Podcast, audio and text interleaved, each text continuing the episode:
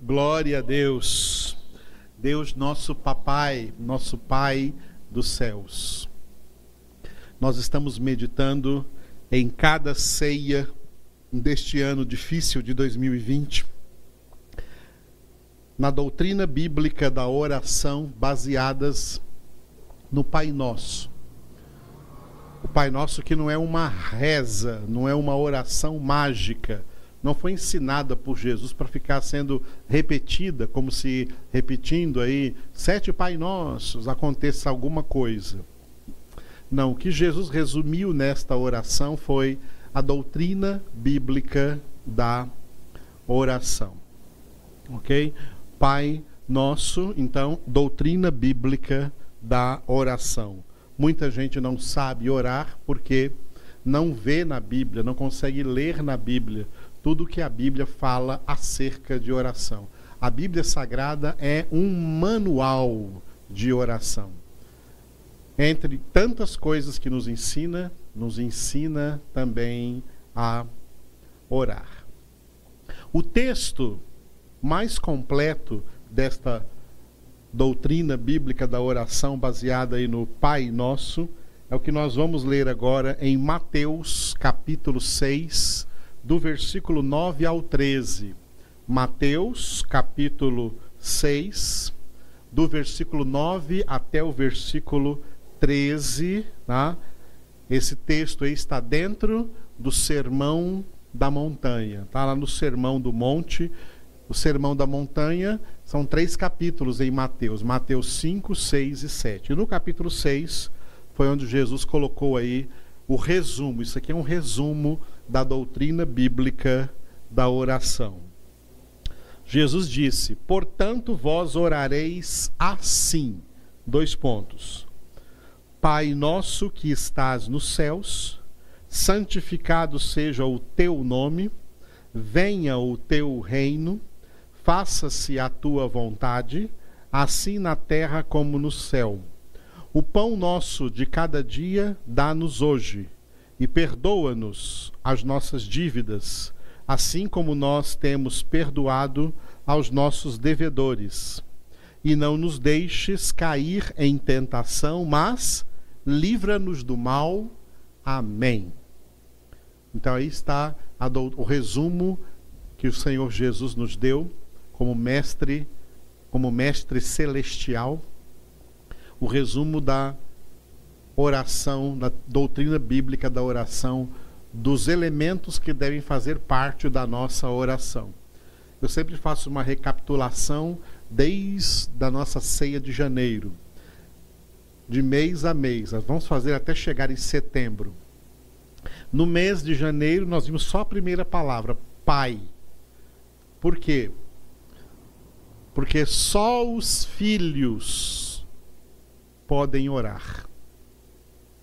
Quem não é filho de Deus pode tentar orar ou rezar ou fazer o que quiser, não chega nada diante de Deus. Deus não ouve pecadores. Está, no, está em João 9,34. Deus não ouve pecadores. Deus não atende orações de pecadores. Deus só ouve as orações dos filhos. E por isso que Jesus colocou a primeira palavra que Jesus coloca na doutrina bíblica da oração é que quem pode orar são somente os filhos que podem chamar a Deus de Pai. Na ceia de fevereiro nós vimos a segunda palavra, o nosso, Pai nosso.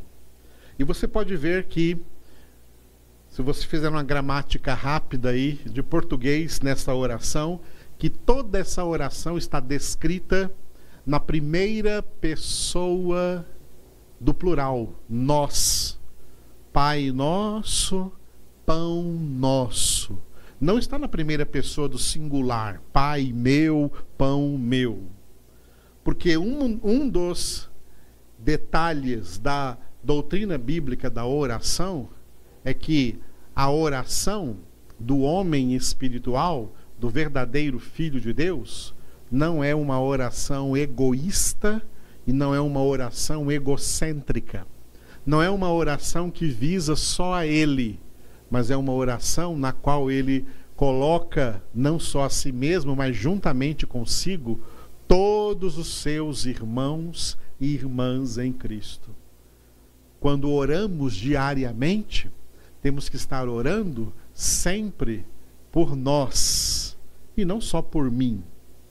As últimas heresias que invadiram as igrejas nas últimas, nos últimos 40 anos, duas últimas décadas do século passado e as duas primeiras décadas deste século, que terminam agora, no ano 2020, a segunda década desse novo século, as heresias que entraram nesses 40 anos, elas criaram crentes egoístas que não oram mais pelos outros, só oram por si mesmos. Tá? Cada um orando por si. Eu estou atrás da minha bênção, do que eu quero. E os outros não, não importa. Jesus não ensinou isso. Ensinou a orar a Deus na primeira pessoa do plural, do plural, Pai nosso. No mês de março, quando já começou essa pandemia, foi a nossa última reunião congregacional presencial. No mês de março ainda reunimos-nos presencialmente na ceia. Nós vimos a terceira frase, que estás nos céus. Pai nosso que estás nos céus. E nós falamos que isso representa o trono de Deus, a posição de soberania que Deus tem sobre todo o universo, sobre toda a humanidade, sobre todas as coisas. Isso significa Pai Nosso que estás nos céus. E aí então, no mês de abril, que já foi a nossa primeira reunião, nossa primeira ceia assim virtualmente, né? Pela internet, já estávamos então na quarentena por causa dessa pandemia. Nós entramos nos três primeiros pedidos porque este Pai Nosso, ele tem três primeiros pedidos na primeira parte e mais três pedidos na segunda parte. A primeira parte são três pedidos que visam o propósito de Deus. Nós oramos pela realização do propósito de Deus em nossa vida. E os últimos três pedidos resumem as nossas necessidades que Deus já conhece. Primeiro nós oramos para que se realizem em nossas vidas os propósitos de Deus, e só depois é que oramos para que Deus preencha, satisfaça, assista-nos em nossas necessidades. Os propósitos de Deus se resumem em um só: a santificação. O Pai quer que seus filhos sejam santos. O pai quer que suas filhas sejam santas. Por isso, esses três pedidos todos se resumem na santificação. Primeiro pedido, nós vimos na ceia de abril: santificado seja o teu nome. Ou seja, o nome de Deus já é santo. Aqui está orando para que nós sejamos santificados, porque nós somos o povo que somos chamados pelo seu nome, que levamos o nome de Deus. Então oramos pela nossa santificação. No mês de maio vimos o segundo pedido: venha o teu reino. Os filhos de Deus oram dizendo ao Pai: Pai, não sou eu mais quem reino na minha vida. Não somos mais nós que reinamos sobre a nossa vida. É o Senhor que reina. Venha o teu reino. Nós queremos estar submissos a ti. Isso é o processo. No processo de santificação, que entendemos que o nosso lugar não é de quem manda, é de quem obedece. Quem manda é, é o Pai, nós obedecemos. Quem reina é Ele, nós somos os súditos, nós obedecemos. No mês de junho, nós vimos a, o terceiro pedido, encerrando a primeira parte do Pai Nosso. Faça-se a tua vontade, assim na terra como no céu. Ora, a vontade de Deus é esta, a nossa santificação. É o que está escrito em 1 Tessalonicenses, capítulo 4, versículo 3. Viu como esses três primeiros pedidos se referem à santificação? Agora vem os três últimos pedidos, as nossas necessidades. O pão nosso de cada dia dá-nos hoje foi o que nós vimos no mês de julho. O pão nosso de cada dia dá-nos hoje. O pão nosso se refere a todas as necessidades físicas. Tudo aquilo que materialmente, fisicamente, o Pai já sabe que nós precisamos. Falamos sobre isso na ceia de, na ceia de julho. Na última ceia que tivemos, mês passado, mês de agosto, vimos o segundo pedido aqui da segunda parte perdoa-nos as nossas dívidas, assim como nós temos perdoado aos nossos devedores. Este pedido aí tem a ver com as nossas necessidades da alma, o pão nosso com as necessidades do corpo, o perdão como a necessidade da alma. A alma tem necessidades de cura, como nós falamos hoje na primeira etapa da nossa congregação de ceia. Tá? Deus sara os quebrantados de coração, e os quebrantados de coração são pessoas que se humilham diante de Deus, são perdoados por Deus, e como são perdoados por Deus, também perdoam as outras pessoas, porque guardar qualquer espécie de mágoa no coração é pecado, e o salário do pecado continua sendo a morte. Perdoar faz bem para a alma, é cura para a alma. Os três pedidos que nós vamos começar a encerrar hoje têm a ver com pedidos para o corpo, o pão nosso de cada dia dá-nos hoje, pedidos para a alma, perdoa nossas dívidas, assim como nós perdoamos aos nossos devedores. E agora vem o terceiro pedido que se divide em dois. O terceiro pedido tem parte A e parte B. Esse terceiro pedido se refere à nossa vida espiritual. Corpo, alma e espírito estão aqui no pão nosso, na segunda parte do Pai Nosso. Tá? Corpo, alma e espírito. As necessidades para o corpo, as necessidades para a alma, as necessidades para o espírito. O terceiro pedido e não nos deixes cair em tentação, mas livra-nos do mal. Esse terceiro pedido é em relação às nossas necessidades espirituais. Mas esse terceiro pedido está dividido em duas partes. A primeira parte, quem está vendo o slide, eu coloquei de branco aí. Ó. Não nos deixes cair em tentação. Vamos ver agora. A segunda parte, livra-nos do mal, veremos na ceia do mês que vem, na ceia de outubro. Então hoje, não nos deixes cair em tentação. O que é tentação? Tentação e provação. Qual a diferença entre tentação e provação? Tiago escreveu no capítulo 1 do seu livro que Deus não tenta ninguém. Cada um é tentado pela sua própria concupiscência.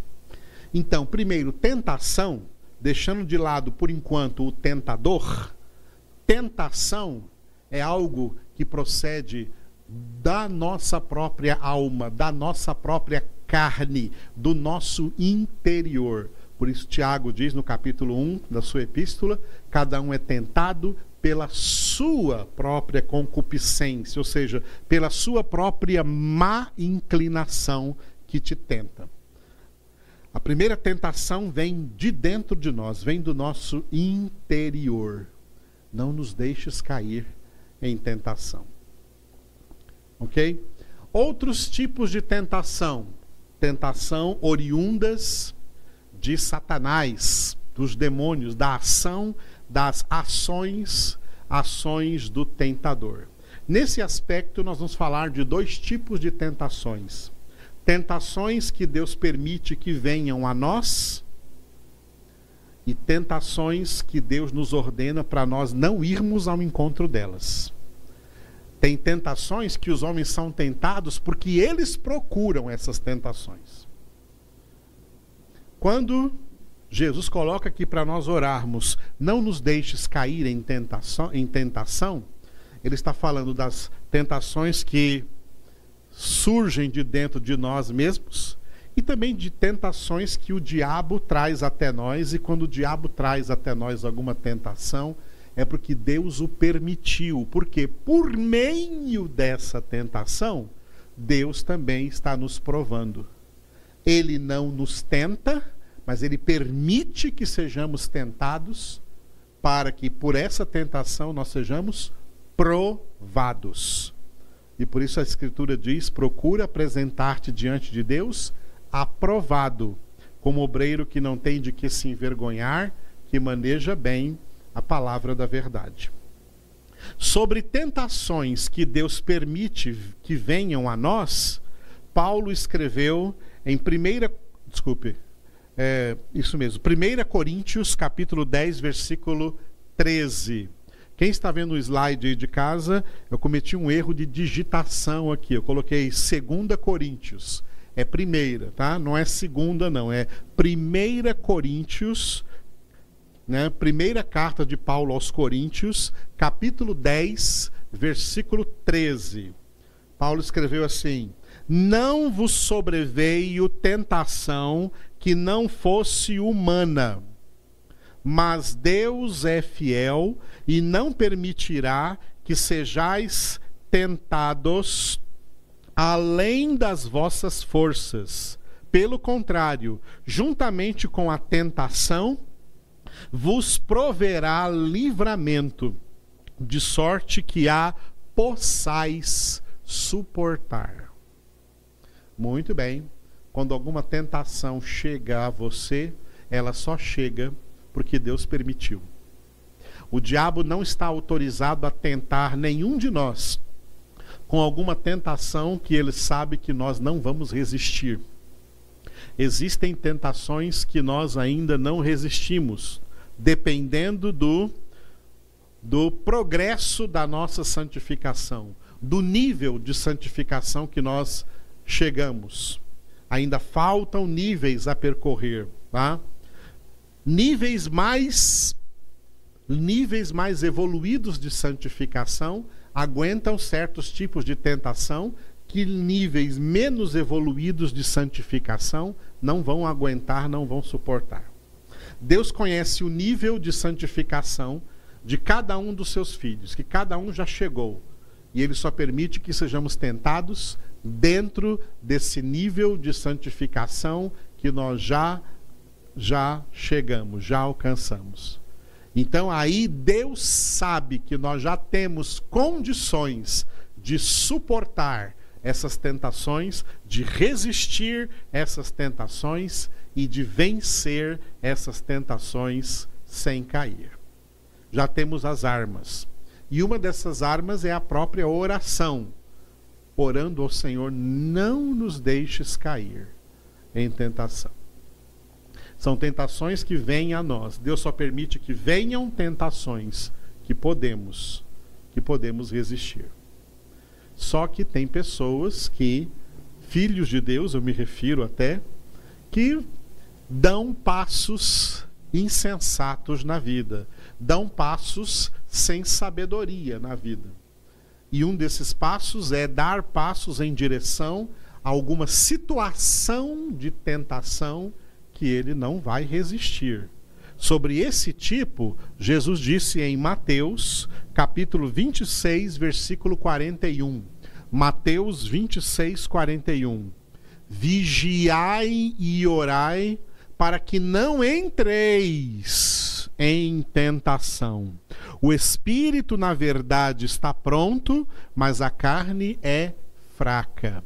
Veja a diferença entre esse versículo de Mateus e o de 1 Coríntios. 1 Coríntios está falando de tentações que vêm até nós.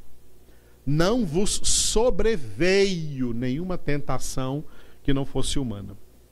Mas esse versículo de Mateus fala de situação de tentação que nós entramos nela com as nossas próprias pernas, com nossos próprios passos, e aí de repente estamos numa situação em que não conseguiremos resistir àquele tipo de tentação, e para não entrar nessa situação de tentação, Jesus dá a dica: vigiai e orai. Daí a necessidade de oração, daí a necessidade de meditação diária na palavra de Deus. Daí a necessidade de praticar a palavra de Deus na nossa vida, em tudo que fazemos, em todas as nossas atitudes, porque se praticarmos algo fora da palavra, entramos no território da tentação e da queda. Tem quedas das quais as pessoas podem ser recuperadas, e mesmo que sejam recuperadas, elas levarão sequelas, cicatrizes ficarão. Mas infelizmente também tem quedas das quais as pessoas jamais se recuperarão. Então, Jesus alerta não só nesse texto, mas em vários outros dos evangelhos para sermos vigilantes, para vigiarmos, para orarmos, porque vivemos em um mundo aonde o príncipe deste mundo é o diabo e ele enche este mundo de armadilhas. Esse mundo é um campo minado no qual nós andamos, portanto, nós temos que ter cuidado no nosso andar, cuidado nos nossos passos, cuidado nas nossas decisões, cuidado nas nossas escolhas, para vivermos como homens espirituais, filhos de Deus, vivermos com sabedoria, como Paulo disse em Efésios 5,15: Vede prudentemente como andais, não como nécios, e sim como sábios, remindo o tempo, porque os dias são maus. Então, nesse terceiro pedido, a primeira parte, não nos deixes cair em tentação. Note que a oração não diz, não permita que nós sejamos tentados. Não, essa oração não existe. Porque Deus permite que nós sejamos tentados. Tentação, e no plural, tentações, faz par, fazem parte da de toda a realidade circunstanciais no meio das quais vivemos e ainda tem tentações internas de dentro de cada um de nós, que nós temos que vencê-las pela santificação. A palavra de Deus diz, tanto na segunda carta de Pedro como na carta de Judas antes do Apocalipse, que é possível viver sem cair, sem tropeçar. Deus nos guarda de tropeçar. Deus nos guarda de tropeços. É possível viver sem tropeços, mas para isso tem que estar vigilante, orando, meditando, vivendo na palavra, congregando, mesmo virtualmente. Não vem com a desculpa de que não é a mesma coisa. Congregando mesmo virtualmente não perdendo nenhuma palavra. Essa semana eu falei para vocês fazerem vigília comigo. A nossa vigília semanal aqui é de oito horas. Duas horas na quarta, duas horas na sexta, duas horas no sábado, duas horas no domingo. Nós temos oito horas de vigília. E tem gente perdendo essas horas. Não perca essas horas. Entre conosco aí em contato, em comunhão receba essas palavras, ore juntamente conosco e com certeza o Senhor estará te fortalecendo para, em meio a todas as tentações, você seja, juntamente com todos, nós, filhos de Deus, sejamos mais que vencedores em meio a todas essas coisas. Em nome de Jesus. Vamos encerrar essa palavra celebrando a ceia. Você deve ter preparado aí na sua casa o pão e o suco de uva. Já pode dispor para que todos tenham em suas mãos. O pequeno grupo que está aqui conosco também está recebendo agora aí os elementos. E nós estaremos juntos orando nessa comunhão espiritual na qual o Senhor nosso Deus nos colocou em Cristo Jesus. Onde quer que você esteja, na posição que você achar melhor, levante agora esse pão, esse pão em suas mãos, sua mão. Aleluia. E orem aí comigo. Pai, nós apresentamos a Ti este pedaço de pão em nossas mãos, que representam para nós o corpo do Senhor Jesus, elevado por nós na cruz do Calvário, para o perdão dos nossos pecados, para a nossa salvação, mas também para ser, como tua palavra, teu verbo, tua verdade, nutrição, alimento espiritual para as nossas almas. Espírito Santo de Deus, consagra agora este pão e que ele seja para nós hoje o memorial do Santíssimo Corpo do Senhor Jesus Cristo. Te louvamos, Jesus, porque naquela primeira ceia tu também tomaste o pão em tuas mãos deste graças ao Pai e repartiste o pão com cada um daqueles primeiros discípulos, dizendo isso que nós agora vamos repetir. Tomai e comei todos vós. Isto é o meu corpo que é dado por vós. Fazei isto em memória de mim. Participemos do pão em nome de Jesus.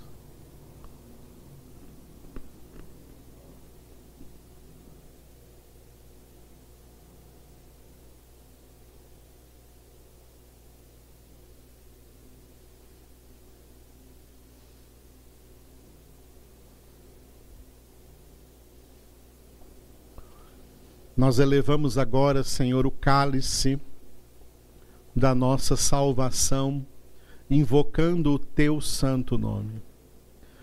Obrigado, Senhor, por cada gota do teu sangue representada aqui neste líquido, em que cada um agora, onde quer que esteja, está segurando neste momento.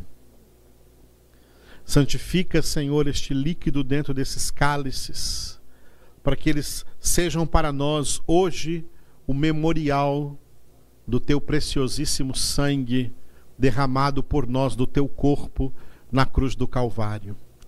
Sangue que nos sara, que nos perdoa, que nos limpa, que nos santifica. Sangue poderoso para a nossa salvação. Abençoa, Senhor, esse líquido e que nós possamos, todos os dias, experimentar os efeitos do teu sacrifício na cruz do Calvário, através da oração e da meditação na palavra, através das nossas congregações, mesmo virtuais, online, que todos participem, Senhor, e sejam fortalecidos por Ti, nesse tempo de crise, nesse tempo de grande necessidade que todos sejam convencidos de que o que mais nós necessitamos é do Senhor. Te louvamos, Jesus, porque naquela primeira ceia tu também tomaste o cálice em tuas mãos e deste graças ao Pai e passaste o cálice a cada um daqueles primeiros discípulos, dizendo essas mesmas palavras: Tomai e bebei todos vós. Este é o cálice da nova e eterna aliança que o meu Pai fez convosco no meu sangue. Todas as vezes que o beberdes, fazei-o em memória de mim, porque toda vez que comeis este pão e bebeis este cálice, recordais a minha morte e a minha ressurreição até que eu venha. E eis que venho em breve. Participemos do cálice em nome de Jesus.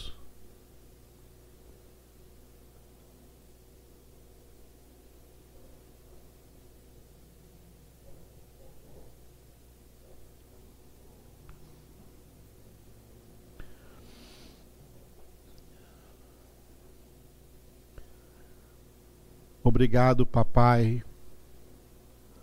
Obrigado, Jesus. Obrigado, Espírito Santo, por esta nossa congregação de hoje,